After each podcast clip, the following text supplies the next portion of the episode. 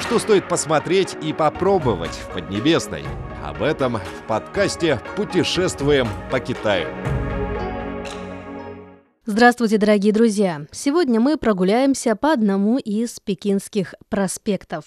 Проспект 4 мая по-китайски Ус-Дади расположен в центре района Дунчен китайской столицы. Назван в честь движения 4 мая 1919 года в Китае, которое зародилось в Красном корпусе Пекинского университета.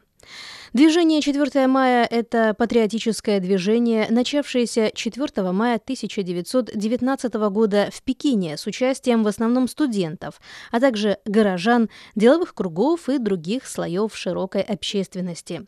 Это антиимпериалистическое и антифеодальное движение китайского народа, проходившее путем организации демонстраций, петиций, забастовок и других средств. Молодежь играет важную роль в осуществлении великого возрождения китайской нации. 5 мая этого года исполняется 100 лет с момента основания Коммунистического союза молодежи Китая. Создание этой школы подготовки КПК в 1922 году стало важной вехой в истории развития китайского движения молодежи. Красный корпус, расположенный на проспекте 4 мая, это четырехэтажное здание – он был важным центром нового культурного движения. Это здание сыграло важную роль в истории современного Китая. Здесь работали такие революционеры, как Ли Даджао, Чень Дусю и Мао Цзэдун. В наши дни Красный корпус Пекинского университета по-прежнему стоит на том же месте, торжественно и безмолвно. В настоящее время в нем находится Пекинское управление по делам древних памятников культуры. На первом этаже открыт мемориальный зал движения за новую культуру, где выставлены памятные реликвии. К западу от Красного корпуса находится магазин издательства культурных реликвий и книжный магазин «4 мая». На сером кирпичном заборе к югу от здания установлен стенд с фотографиями и информацией, касающейся археологических раскопок, оценки культурных реликвий, знакомство с музеями разных районов страны.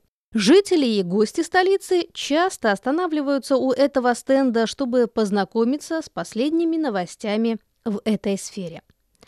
Проспект 4 мая – самая короткая улица в Пекине. Однако именно на ней находятся Национальный художественный музей Китая, театры и торговые здания. Национальный художественный музей Китая находится по адресу проспект 4 мая, дом 1. Это Государственный музей изобразительных искусств. В нем собраны более 110 тысяч произведений изобразительного искусства, в том числе работы известных китайских художников, начиная с древних времен и до современных авторов, а также зарубежные произведения искусства и предметы китайского искусства. После посещения музея можно зайти в книжный магазин, где представлены книжные новинки по теме культуры и искусства. Если выйти из здания музея и пойти по проспекту на восток, можно дойти до оживленной торговой улицы Лунфусы. При династии Цин на Лунфусы был храм Ламы. В праздничные дни там проходили храмовые ярмарки. В наши дни на улице Лунфусы немало ресторанчиков и закусочных, где можно отведать традиционные пекинские блюда. Недалеко от Национального художественного музея находится знаменитый Пекинский столичный театр, где проходят выступления Пекинского народного художественного театра. Пекинский народный художественный театр, основанный в 1952 году, известный профессиональный драматический театр, у его труппы свой уникальный стиль выступления. С момента своего создания Пекинский народный художественный театр представил публике более 300 пьес различных стилей, древних и современных постановок. Выступления проходят в пяти театрах. Столичный театр Шоуду, экспериментальный театр, театр имени Цао Юя, малый театр и театр Дзюйин. Ежегодно их посещает 240 тысяч зрителей. В 2022 году театру исполняется 70 лет. В этом году запланировано более 500 драматических спектаклей.